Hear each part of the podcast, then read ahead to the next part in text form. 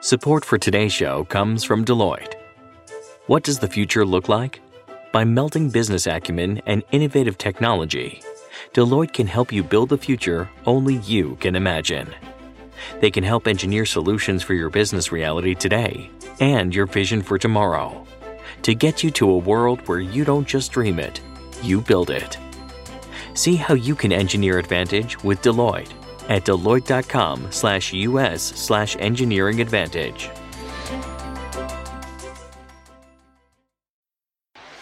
It's on. Hi, everyone. From New York Magazine and the Vox Media Podcast Network, this is Tucker Carlson with 100% fewer Fox shows to host. And thank God.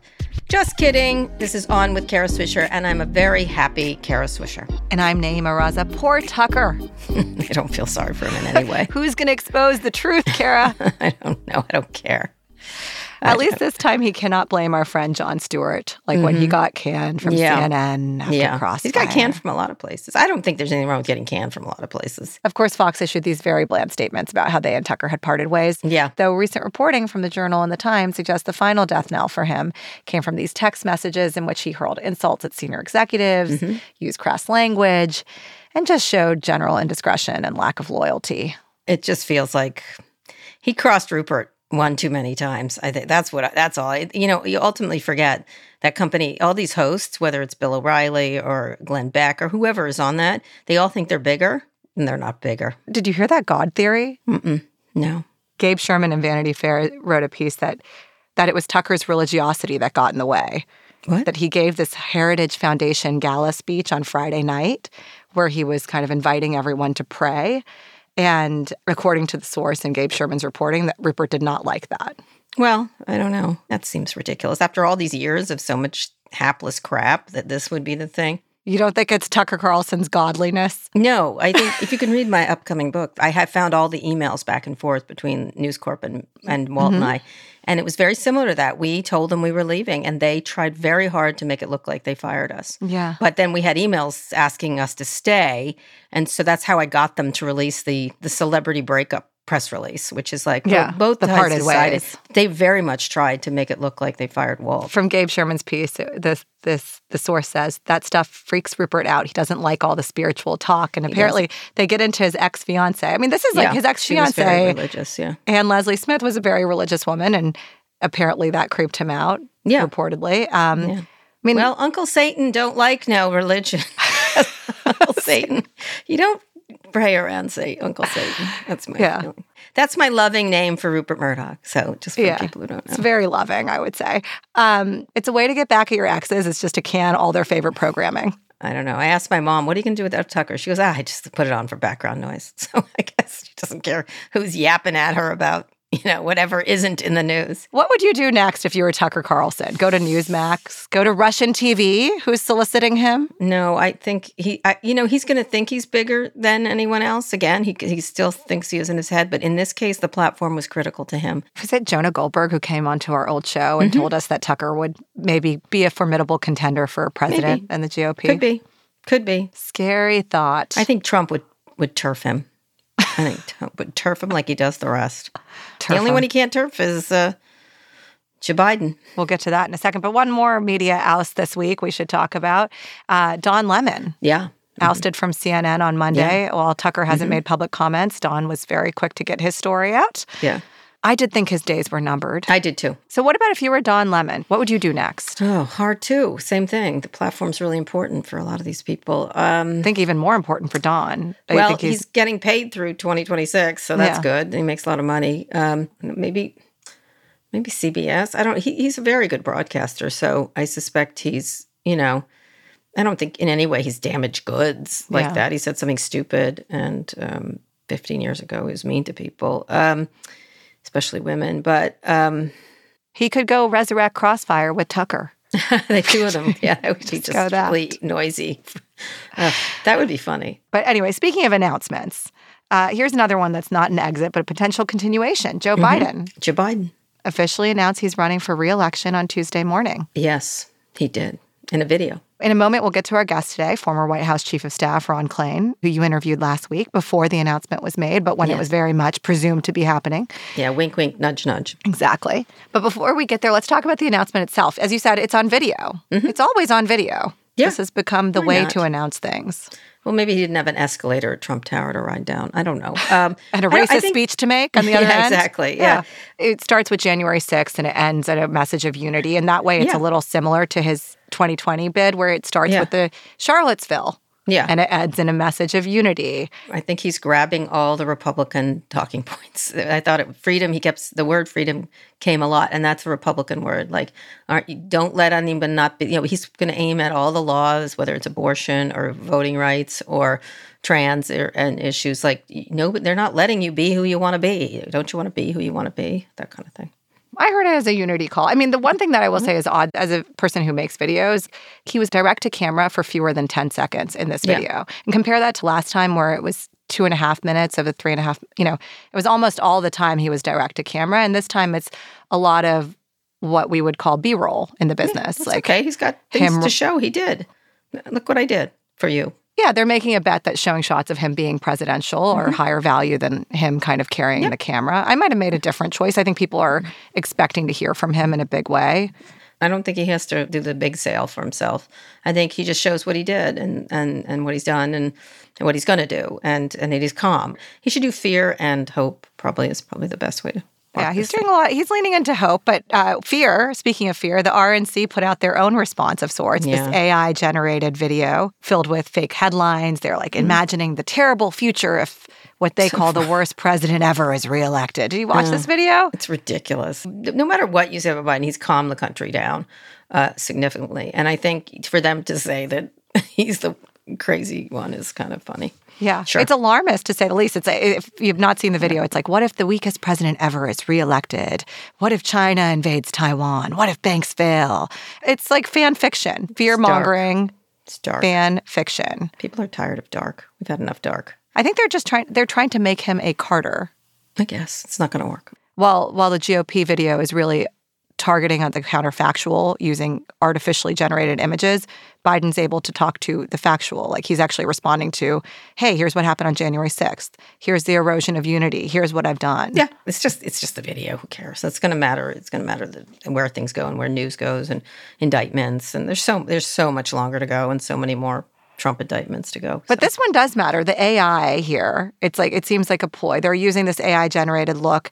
Uh, This is a bit. This is an issue. I mean, leaving this video aside, this this GOP video has a fifth, I want to say, of the Biden announcement video views by the time that we're taping this. So Yeah. it's you know smaller in scale. Yet it does raise really important questions about what happens when AI generated voices, deepfakes, misinformation are used in campaign advertising. We're already seeing fake images of Trump praying, fake images of Trump being arrested that were shared by his son, my former Georgetown hmm. classmate, Eric Trump. Social media companies have said that they're considering this. I mean, there's all these, Twitter says that it doesn't allow this, and yet the video lives there. I, I just don't rely on them to do anything. I think they'll cut the most egregious ones, and everything else will slip through, just like it did last time. Trump's got his gang who doesn't. No matter Yeah. what you said to them, they're not going to change their mind. You got the Democrats who, no matter what you said to them, they're not going to change their mind on Trump. Yeah. So it's just Which makes you think, what is all this advertising for? Because people are pretty much decided, and uh, super PACs have like. It's going to turned up the heat on this advertising. in real life is what's going to matter. yeah. You know, in this in this election. In the, the indictments, whether Joe Biden is cognitively in touch with himself, that's going to be a big issue. Mm-hmm. Um, and and and the indictment, Trump, how much of a criminal is he? Is really where it's going. Well, our guest today had lots to say about that. It's former White House Chief of Staff, Ron Klain. You taped this conversation with him late last week when Biden hadn't yet officially announced he was running, and Klain had just announced that he was going back to his old law firm, which would allow him to continue as an informal advisor to Biden if he would like. Yeah, And this was part of Georgetown's uh, John Carroll weekend. yeah, it's a weekend for alumni, and so I wanted to interview Ron, and um, and I've known him for a long, long time because he was in tech too. He worked with Steve Case, and then we did a, another interview when he was chief of staff, and this is when he's left. So the exit interview, that's what we called it. Well, I was also an alumni at Georgetown. I was sadly not at this weekend. My sister was visiting from Rome. And I'm sorry I wasn't there, both because I love Georgetown, but also because I would have yanked the cutlery out of the guests' hands, I know. Sorry about this, everybody. Apologies. including in the hands of. Nancy Pelosi and Paul Pelosi. Paul Pelosi is a Georgetown alum, and they were both there in the audience. And the audience is mm-hmm. clanking away while they're eating lunch. Well, they were hungry. I don't know what to tell you, people. Yeah, it's a really good interview, and clanking is what you're going to have to deal with to hear with it. Anyways, let's take a quick break and we'll get back with the interview.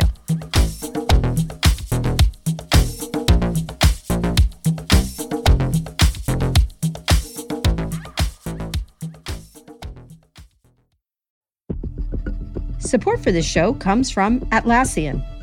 Atlassian software like Jira, Confluence, and Loom help power the collaboration for teams to accomplish what could otherwise be impossible alone. Because individually, we're great, but together, we're so much better. That's why millions of teams around the world, including 75% of the Fortune 500, trust Atlassian software for everything from space exploration and green energy to delivering pizzas and podcasts. Whether you're a team of two, 200, or 2 million, or whether your team is around the corner or on another continent altogether, Atlassian software is built to keep you all on the same page from start to finish. That way, every one of your teams, from engineering and IT to marketing, HR, and legal, can stay connected and moving together as one towards shared company wide goals. Learn how to unleash the potential of your team at Atlassian.com.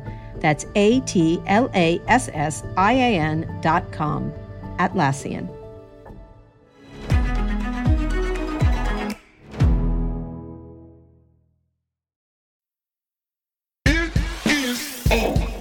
So it was just announced you'll return to O. O'Melveny and Myers. Myers as a partner in litigation department. Yeah. Um, this will allow you to be an informal advisor to President Biden's reelection campaign. Do you think you'll become a not so formal advisor again? Do you see no, yourself? I, I'm I'm committed to law practice, and uh, will offer whatever advice I can to the president from the outside. But you know, I, I'm uh, happy to help with his campaign, but I, I'm not really a campaign operative per se, and so I don't think I'm going to go out and like run the state campaign in Michigan or something like that. I'm no, to no. you know offer offer Seems advice. a little bit below your pay grade. Well, below that. my pay grade. It's a very important job, but Yes, I get that. but uh, but I'm not moving to Michigan right now. Okay, but would you go back into an administration? You've been your whole life has been moving in and out of administrations. Yeah, I mean, I think it's it's possible, but uh, I've had my chance to serve. I enjoyed it. It was a great opportunity, and um, you know, I think it's good that other people get the chance to serve too. Is there a different role you would like? If you could pick any of them, I, I don't know. I, come like, on, you know, you're like I don't know. I, I, I, I, I worked a long time to get the job I had. I did it. Uh, I think it was successful, and I enjoyed it. Worked with great people, great opportunity, and now I'm enjoying a little quieter life. So I saw your going away speech back in February. It was emotional. You cried. Um, when you think about what you weren't able to get done, what makes you teary right now? I think two things really stand out in my mind immediately. One is voting rights. Uh, the speaker made a big effort to get that done, and was did an incredibly great job of getting it through the House, but we could not get the votes in the Senate to override the filibuster to pass in the Senate. It, we have a huge crisis of democracy in this country. We have a lot of states where voting rights laws are being rolled back, and um, I think the federal government needs to do something about voting rights. It's the one thing I really wish we had done that we hadn't gotten done. And we need to do something about guns. Um, you know, I think uh, we, we were able to take. We, we were able to pass a bipartisan uh, gun bill that had some helpful measures after the tragedies in Texas and Buffalo. But, uh, but obviously, we still have way too many assault weapons on the streets. They're way too easy to get, they're way too widely dispersed. I worked for President Biden when he was Senator Biden when we passed through the Senate the first time the ban on assault weapons way back in the 1990s, and it's time to do that again.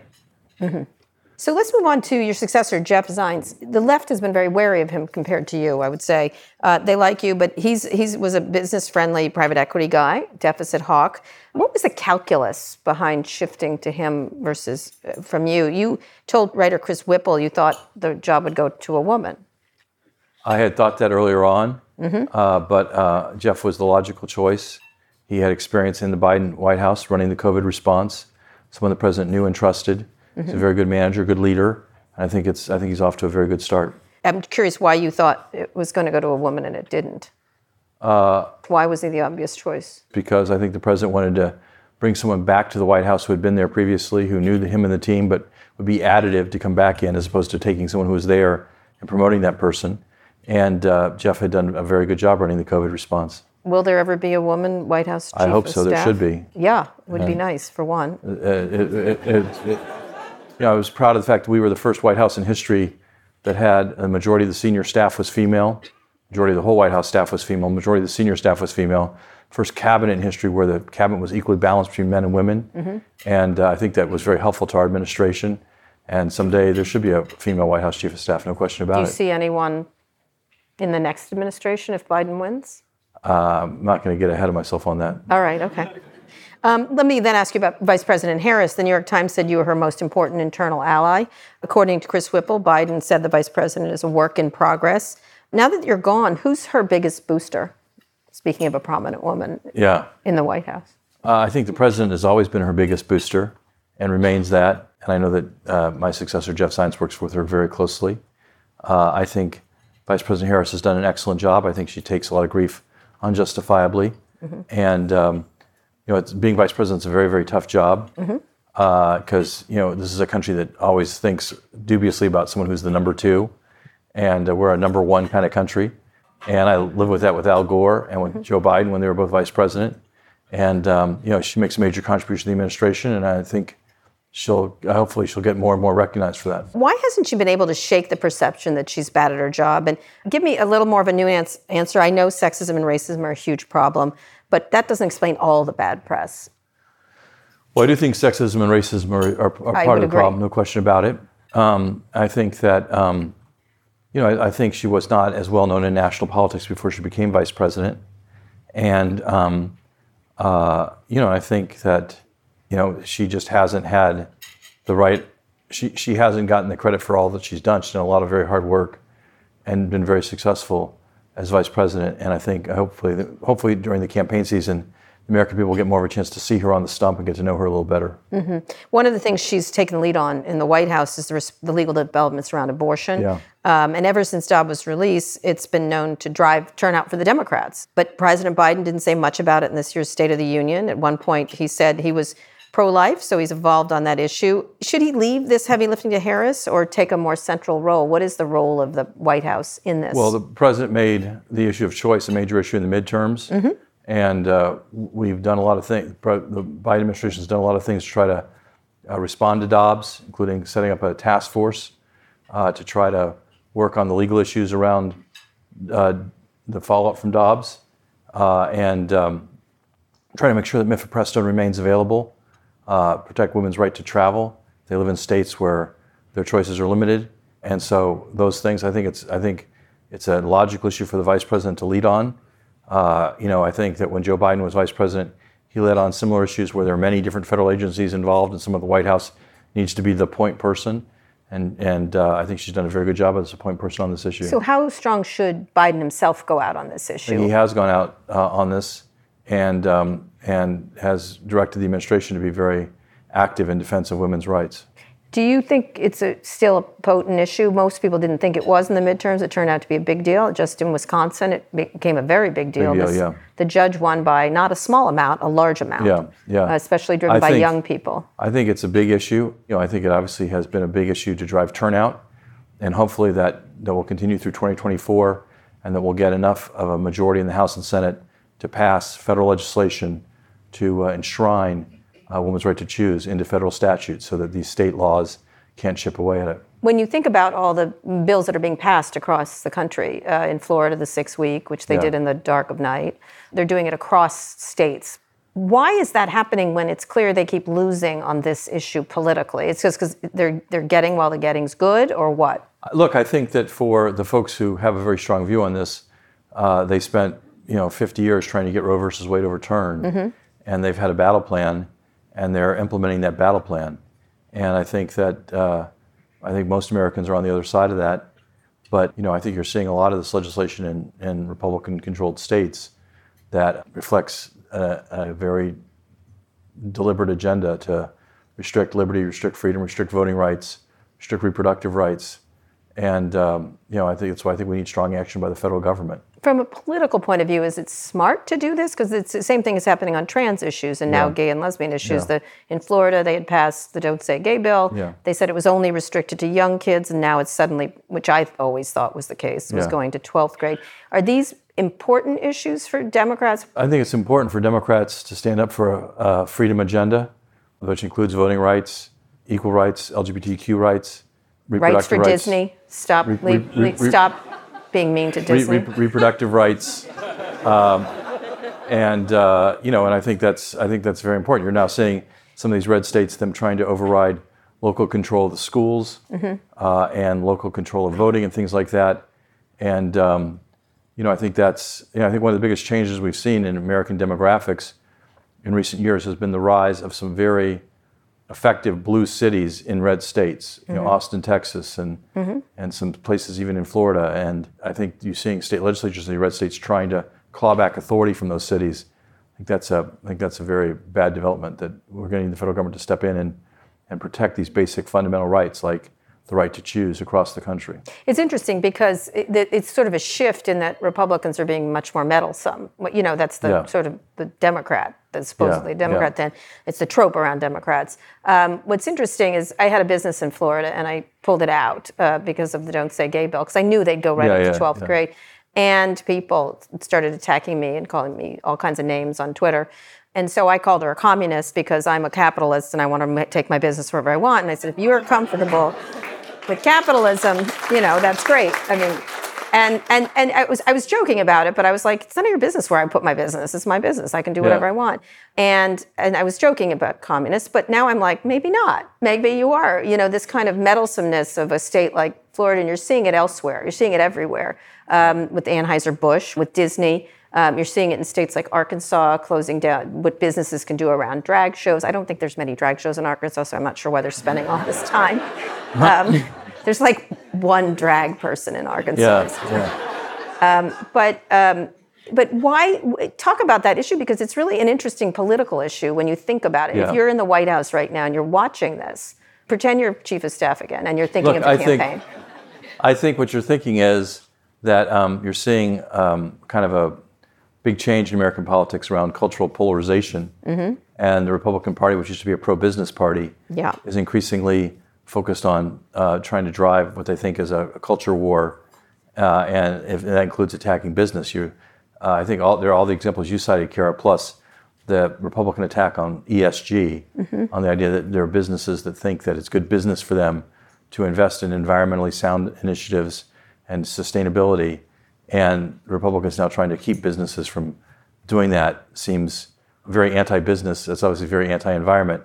But I think it is an opportunity for Democrats to uh, just kind of scramble the eggs back in American politics and make it clear that um, we believe in a lot of freedoms. And um, you know, I, I think reproductive rights are at the top of that list. They're not the only thing on that list. And I think this is going to be a big issue uh, in the years ahead in our country. You know, even Trump is like, enough, stop. You know, Yeah. and when he's the reasonable one, you've got a real issue, I think. Yeah. he, he said something the other day. I'm like, reasonable, and I'm like, what? Stop. yeah. House Speaker McCarthy recently used a plan that, that tied the debt ceiling to spending, which he's been talking about. Back in 2013, Biden cut a deal with McConnell that led to the sequestration cuts. What's going to happen now that Biden is going up against McCarthy in this thing? What do you imagine? Well, I'm especially not going to make a prediction in front of Speaker Pelosi because she, she she's she's the best person to answer that question. But Yeah. I'll say this: But she's not running it anymore. Yeah, Yes, she is. she's still.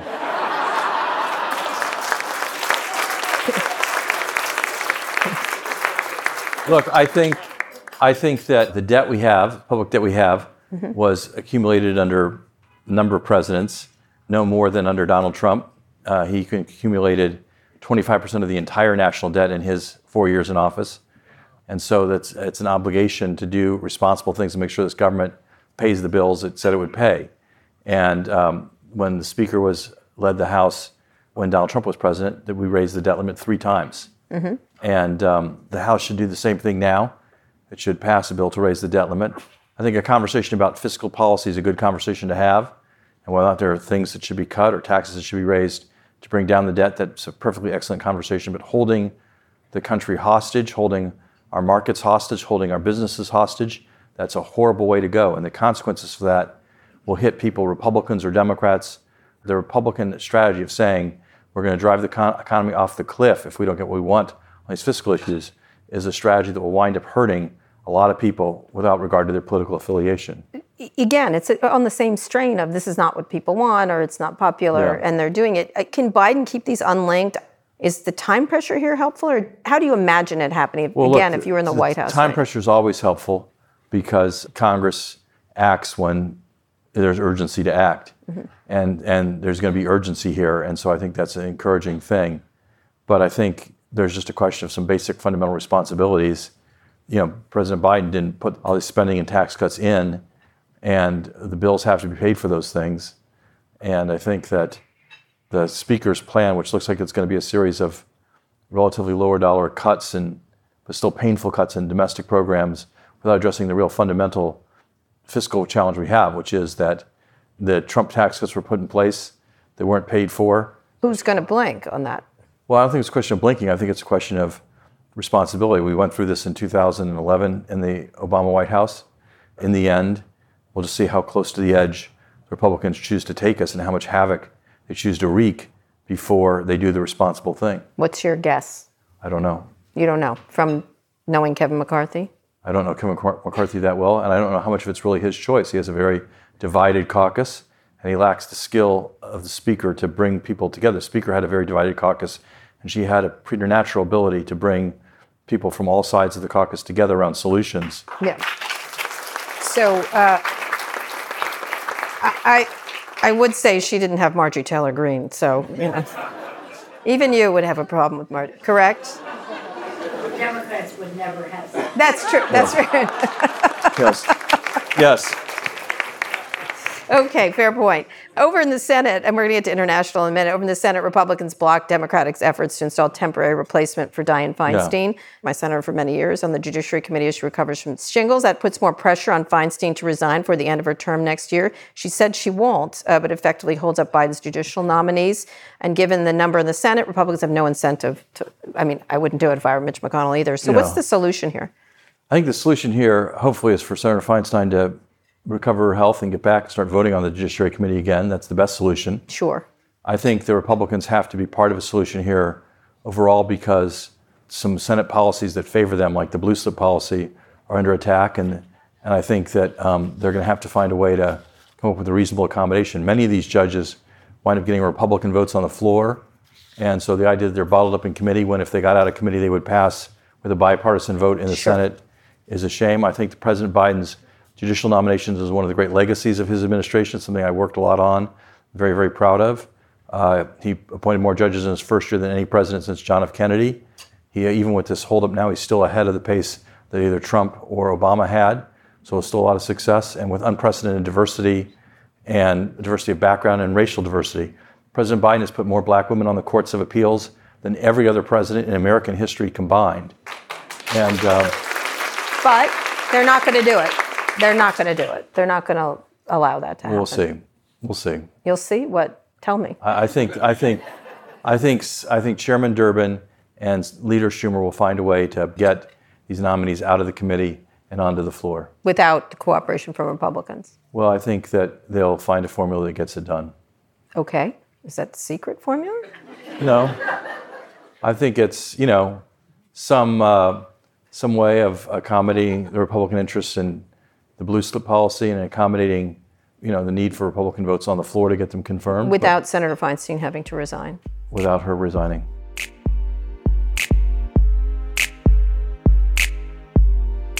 We'll be back in a minute.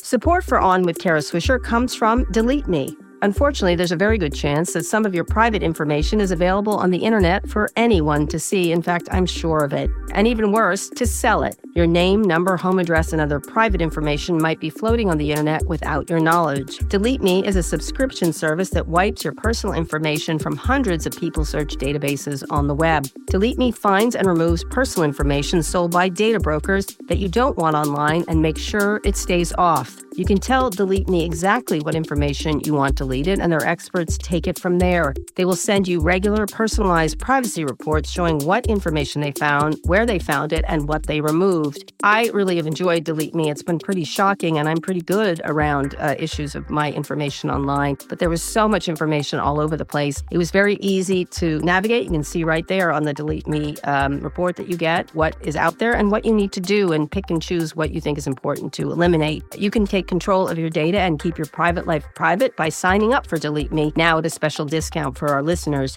You can get 20% off your Delete Me plan today when you go to joindeleteme.com slash Kara and use the promo code Kara at checkout. Again, you can get 20% off by going to joindeleteme.com slash Kara and enter the code Kara at checkout. That's joindeleteme.com slash Kara, code Kara. At the time we're taping this, Biden hasn't declared he's running for reelection. Um, is there something he can ever do to effectively address his age? Let me just say, I talked to Press Secretary Jen Psaki, former press secretary, and she said the White House needs to get him out more on the rope lines, talking to people. It's his favorite and best place. What do you think is the that issue? How big it's going to be in the election? Well, I think uh, it will be an issue. I think uh, I do think it will be helpful when the president is able to go out and campaign, and interact with people. That's his strongest strength as an elected official. Is He's great with people. He's great doing retail politics. He's great interacting with people. He finds it very useful. He learns about how things are going out in the country in a very direct way. I think the flip side of age is experience and wisdom. Sure. We went through a situation in Ukraine where, in the run up to the Russian invasion, most of the experts around the world said there's not going to be an invasion. And the president had the experience and the wisdom to say, you know, it is coming. We need to get ready for it. We need to do things. You know, I think a lot of his success on Capitol Hill in addition to the hard work of the speaker and Leader Schumer and others, was the product of his experience and his relationships. And so I think, you know, with, with his long career comes a lot of expertise and a lot of perspective and wisdom that I think has been very critical to the successes of the administration. So is that how you would spin it? It's like well, he may be old, but he's experienced. Uh, I think that I don't. I wouldn't. I wouldn't call it spin. What I'd say is that's my perspective. That's not a good spin. I, again, I wouldn't yeah. be good in politics. Yeah, that's not my. that's that's my perspective, which is I saw him make a lot of decisions. But are you worried about them using that? I mean, again, Trump becomes a nominee. Does it help neutralize it? He's not a young fella. I think that the contrast between ex-President Trump and President Biden will be a very sharp contrast if that's the way the race shakes out, and I expect it will be. Mm-hmm. Again, I think that President Biden's wisdom and expertise has led to a lot of good results and will lead to more good results. So is it an issue? Is this something the White House is thinking about a lot? It is an think? issue. We know it's an issue. We know voters raise it. We know journalists raise it. Yeah. And uh, and uh, well, the, the uh, Senate you know. is pretty old. Let's be honest. It's I mean the age is much higher than the population by a, a long shot. For yeah. example. I think the president's record will will is a credit to him, and reflects the benefit of his experience and wisdom. You just said Biden Trump is part two. It's like a Rocky movie that never ends. But um, um, uh, you, how should he handle, you know, is, besides going get a load of this guy, which I think was highly effective? How should he handle the Trump legal woes? Is going high when they go low going to work here? I would go low myself. But. Yeah, I think. I think, I think the Trump legal woes will speak for themselves. I think the president's going to, uh, when he gets in the race, I think he will talk about what the unfinished work of the economy is and other issues, and what he intends to do if he gets reelected. I think uh, I think the contrast is a powerful contrast. There's not some advantage in going, hey, 26 indictments over here. I think the contrast the president is going to drive is a contrast between someone who spent four years saying we'd have infrastructure week and a president who succeeded in passing an infrastructure bill, which means we're going to have a decade of great public investment in improving the nation's infrastructure. Mm-hmm. I think the contrast between chaos and results, and I think that um, think that's the I think that's the contrast. Okay, so talk about very quickly the rest of the GOP. You have Christie going anti-Trump; he's about the only one. Asa Hutchinson, and then you have DeSantis getting the shit kicked out of him by Bob Iger, um, and you have uh, you have a bunch of others. You have a bunch yeah. of others. Do you see any of them breaking through? Because DeSantis seems to be. Look, I think I think I think Donald Trump will be the nominee of the Republican Party in 2024. Mm-hmm. I think that's in part because he has a very devoted base but I also think it's in part because he is a skilled candidate. I think it's worth remembering that in 2016, Trump beat some of the most leading uh, rising stars of the Republican Party. He beat Ted Cruz, he beat Marco Rubio, beat Jeb Bush, of course. And uh, I think it's a mistake to underestimate Donald Trump as a politician. He was a horrible president, but he found a way to defeat every Republican who came after him and defeat Secretary Clinton, who was an excellent candidate. And I think that um, he should not be underestimated politically. I think there's only one person who's ever beaten him. It's Joe Biden. And I think that's why it's important to have the president run for election, get nominated, so we can make sure he beats him a second time. So, when you think about the future of the Democratic Party, the future of the Republican Party, I want you to name two people in each that you think are very promising. You can name six, I don't care. Yeah, I'd say not, I'm not much expert on the Republicans. I don't think they want my advice on their rising stars. I'd say name one or two. I'd say in the Democratic Party, Governor Newsom certainly is. Uh, Governor Whitmer certainly is, and I think there are plenty of others. Uh, I think uh, I don't know about the Republicans. Come on. I'm going to pass on that. No, you're not. Yes, I am. Come on. Yes, I am. One. Not my place to say. Not Mike Pence. Not Mike Pence. I don't okay. think Mike Pence is a rising star. No, I don't either. so no, there's no rising stars. I don't know. I think, as I said, I think we've got a we've got a very deep and very impressive bench. I think uh, Leader Jeffries took over for the Speaker is doing an excellent job. Uh, and we have other great rising stars in the House of Representatives, mm-hmm. and a lot of these great uh, governors and, and Democratic states. So not Mike Lindell. Mike. I bought one of his pillows once. It wasn't very good, and okay. Uh, okay. All so right. I don't, I don't um, think he's the future. Okay, so let's talk about Ukraine. President Biden went on a surprise trip to Ukraine earlier this year. He's argued repeatedly for continued support for Ukraine, but he needs Republican votes to do it. They seem wobblier. How does he get them when the fight over the debt limit is going on? and you have Xi Jinping getting closer and closer to Russia. Uh, he said in a recent trip that it's a journey of friendship, cooperation, and peace. How do you look at that, what's happening now? And Ukraine yeah. is the fulcrum for a lot of bigger geopolitical issues. It is the fulcrum for a lot of bigger geopolitical issues. I think that um, our success in aiding the Ukrainians is one of the great foreign policy successes of the modern era. Um, I think I think very few people believed that uh, a small country like Ukraine could hold off a Russian invasion as well as they did. Uh, it is a matchup of David and Goliath.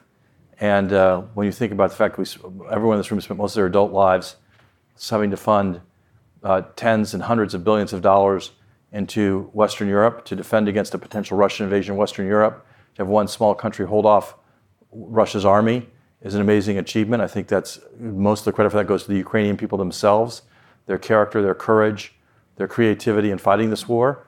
But I think we all as Americans should be proud of the fact that we have been very, very critical to their defense in terms of providing weapons and economic support, technical expertise.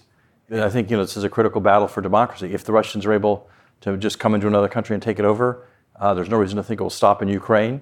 And you know, everyone in this, everyone in this room, particularly the SFS grads, should know how this story goes. If that ha- kind of thing happens in Europe, never goes well not only for Europe, it never goes well for the rest of the world either. And I think the president's success in working with our allies, even though they, they bear a lot of the brunt of the consequences of this war, in terms of energy prices that they've seen go, go up, impacts on their economy, huge, huge uh, swells of migration, millions of people leaving Ukraine, having to be relocated in other European countries, Poland, Germany.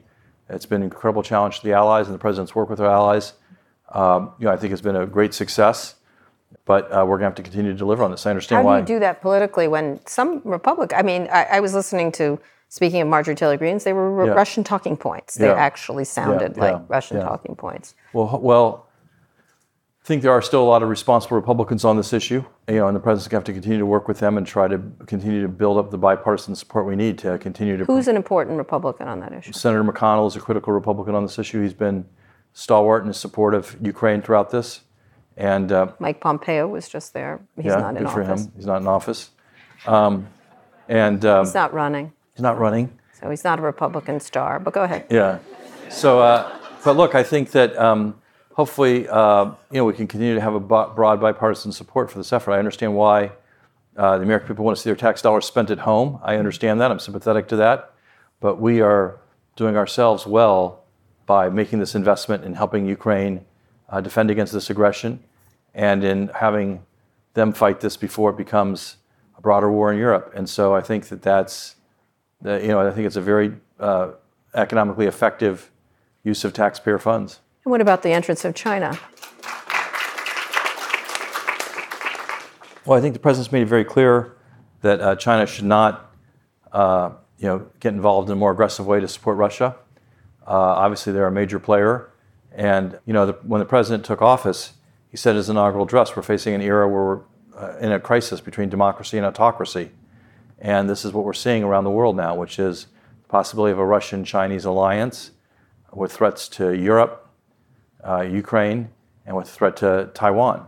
And I think that the democracies of the world need to stand up, stand against that. We've uh, seen uh, new members of NATO, and uh, I think that's very helpful. It's a very positive move, very encouraging, and um, you know, I think I think we have to continue to rally the democracies around the world to stand up for for democracies. So, meanwhile, Secretary of State Blinken postponed a visit to China earlier this year after the balloon was spotted. Yeah. Uh, Secretary uh, Yellen announced new restrictions on American investment in China.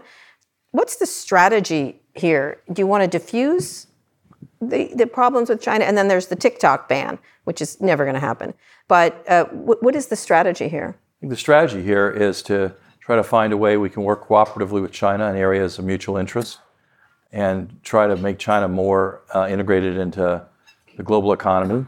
But to make clear that um, you know, we're not going to tolerate incursions on our sovereignty. We're not going to just sit back and let Chinese align with the Russians on these on these security issues. I'm using the TikTok ban because it seems silly, but it's not. It's a very big issue. It feels like it's become a centerpiece of Washington China policy, not just with Biden, but the Republicans. True. In March, Biden administration told TikTok that the owners had to sell the app or face a ban, both of which seem difficult at best. I do believe capitalism doesn't force you to sell any company you don't want to.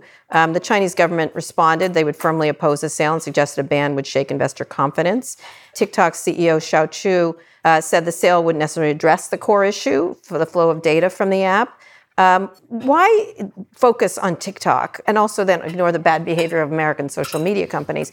Well, I don't, I don't think tic, I don't think the response to TikTok is the centerpiece of the No, it be- China it- it- policy. it focuses I think I think there's been a lot of attention to that because it's very it's a thing people understand and Mm-hmm. it kind of draws interest and draws There's been congressional hearings. congressional It's- hearings and whatnot.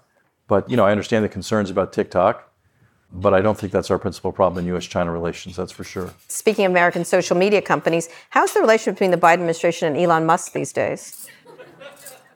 Well, it's it's rocky. I Mm-hmm. think that Mr. Musk promised to take up an initiative. I had discussed with him while I was there about making Tesla's charging stations, Stations. interoperable with non-Tesla vehicles, which would be a Mm-hmm. major step forward in the rollout of EVs around the country. Hopefully, he'll follow through on that. He says he's going to. Says he's going to. He's often says things and then doesn't do them, or they're not accurate. But go ahead. Yeah. So this is, I think that would be a, that would improve the relationship if he did that. But uh, you know, the Biden administration feels very strongly that we obviously need to roll out EVs. Uh, the president also uh, generally is a supporter of strong supporter of unions. Tesla is not a union company, No. um, and I think that's always had an impact on the relationship.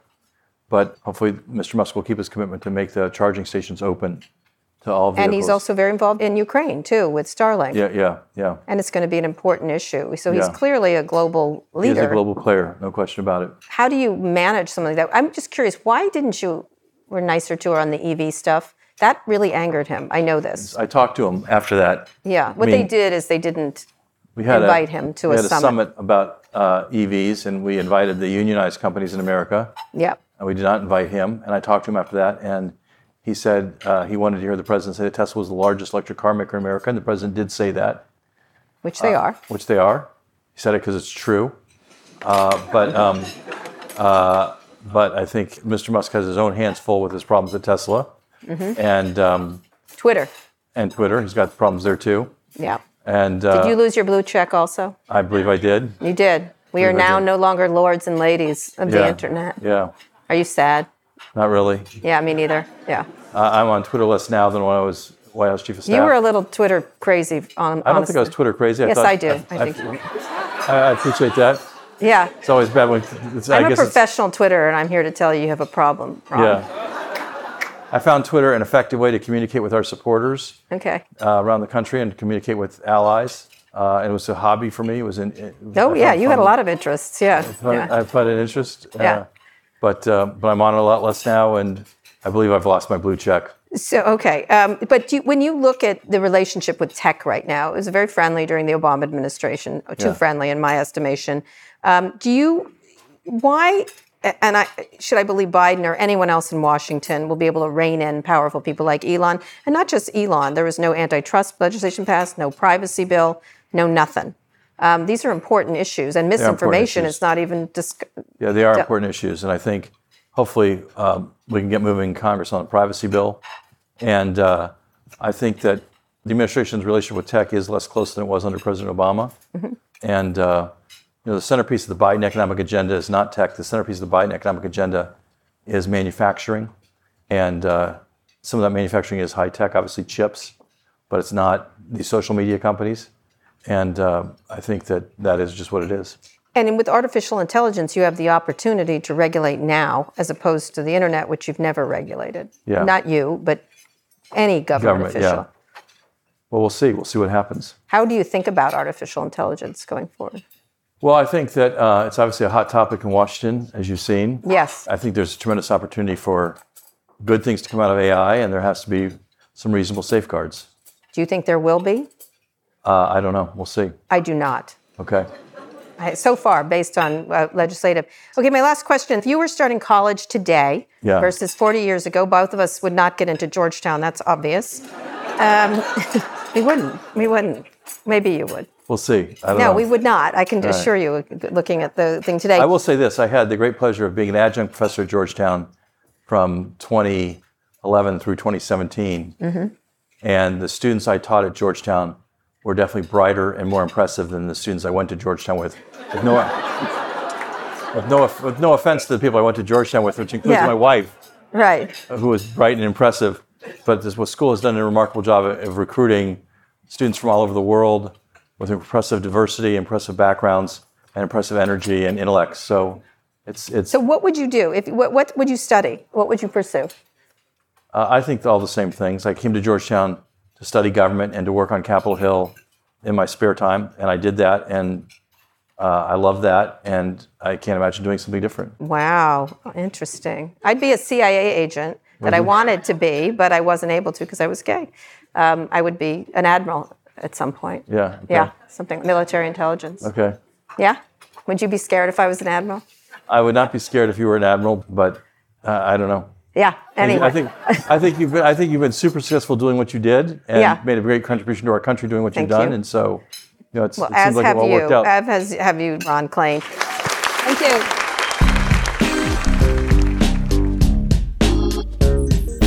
I was so happy to hear Representative Pelosi chime in from the audience there on Marjorie Taylor Greene. she was all weekend. It was funny because Paul is, um, uh, you know, was a former chairman emeritus of the uh, the university, and so he he was sort of enjoying himself. And she kept coming over saying, "Now you have to get up to speak," and now this person has to get up to speak. And it was really she was trying to run the place.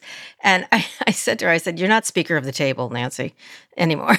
and so it was funny. And he's like, "Relax, Nancy," but she really still wants to run everything. And so She is a striver and a runner of things. She's having a good time. She was watching the game on her phone at the same time, the Warriors, and she had just she went to the Warriors game this week and was right in the front row screaming. She's a big sports fan, so it was just very funny. She's having a good time. She's living her best life right now. Ah, I mean, she's been living her best life for a while. Yeah, and it's glad to see her husband doing so well. That whole conversation made me miss Georgetown, which is obviously Did a it? very special place. Yes, I think so. I like Georgetown. I didn't. Why? Being a gay person there wasn't very pleasant.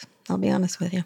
I think even when I was there, like even in the late 2000s, it wasn't a good place to for that. It's real bad in the '80s, I can tell I'm, you. I'm sure. But you know, a great education, great teachers.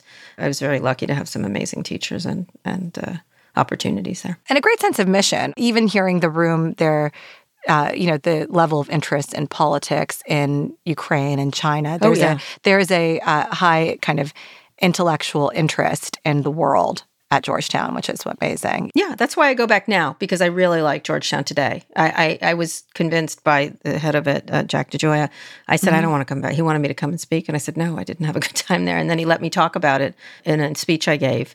And since then, I've been doing a lot of events for them. I really, um, I, I like the people running it now. And I like, you know, the idea of global, the global viewpoint of the school. And you were angling for all kinds of government jobs in that interview. I noticed CIA, admiral, maybe chief of staff, I would a have woman been. in that. That was a different life. that was a different life. Ron, meanwhile, was seemed very happy with his choices in life. to mm-hmm. become White House chief of staff. And he seemed to imply that President Biden would go high when they went low. Hmm. Um, in particular, letting the indictments speak to themselves. Do you think that's a smart strategy? No, they're going to go low. Are you kidding? I'm telling you, the get a load of this criminal is coming out of his mouth. Something like that. Some version of that is coming out of his mouth.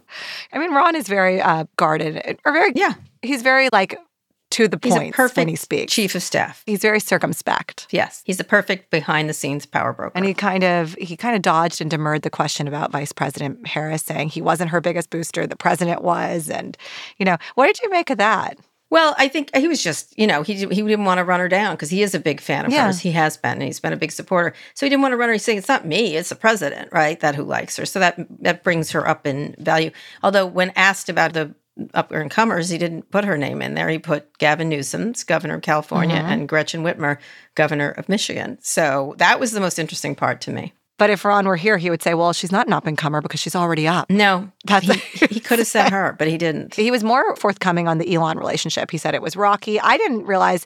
I mean, I, obviously the interoperable Tesla chargers is a big thing, but I didn't realize how much Elon was getting dinged for his stance on unions by the White House. Yeah, they hadn't explicitly said it, but it was dead clear that that was the issue. And of course, that really soured him Mm-hmm. in many ways when I interviewed him about it. He was very angry about that. and the unions have a lot of power with the White Yeah, House. And well, Joe Biden's a union guy. he's a union guy. Um, you talked about Obama being too close to tech. Explain what you mean. He was too close to tech. He embraced them in ways and he never regulated them. He had all kinds of opportunities to do so, many times. The FTC did very early, and they always passed on getting them before they got too big, and then they got too big. And, you know, this is where we are. It takes a while for these things to run their course, but I thought he was a little too cozy with the tech people. Anyways, if you guys enjoyed that interview with Ron Klain, there's going to be another live interview taping soon because we're headed to Toronto, Canada. We're big in Canada. Yes, if you want to come see a live interview for the show, join us on Saturday, May 6th, when I'll be interviewing actress, writer, and producer Lilly Singh at the 30th Anniversary Hot Docs Festival in Toronto. No clanking cutlery. You can get 20% off your tickets by using the promo code HD23CARA20. That is HD23CARA20. Yes, We'll see you in Toronto maybe. And in the meantime, Kara, before you take that flight, can you read us the credits? absolutely. Today's show was produced by Nayeema Raza, Blakeney Schick, Christian Castro Rosell, and Megan Burney. Special thanks to Bettina Chang. Our engineers are Fernando Arruda and Rick Kwan. Our theme music is by Trackademics. If you're already following the show, you get to be an honorary Hoya. If not, too bad. We're not going to tell you what that means. But go wherever you listen to podcasts, search for On with Kara Swisher, and hit follow. Thanks for listening to On with Kara Swisher from New York Magazine, the Vox Media Podcast Network, and us. We'll be back on Monday with more.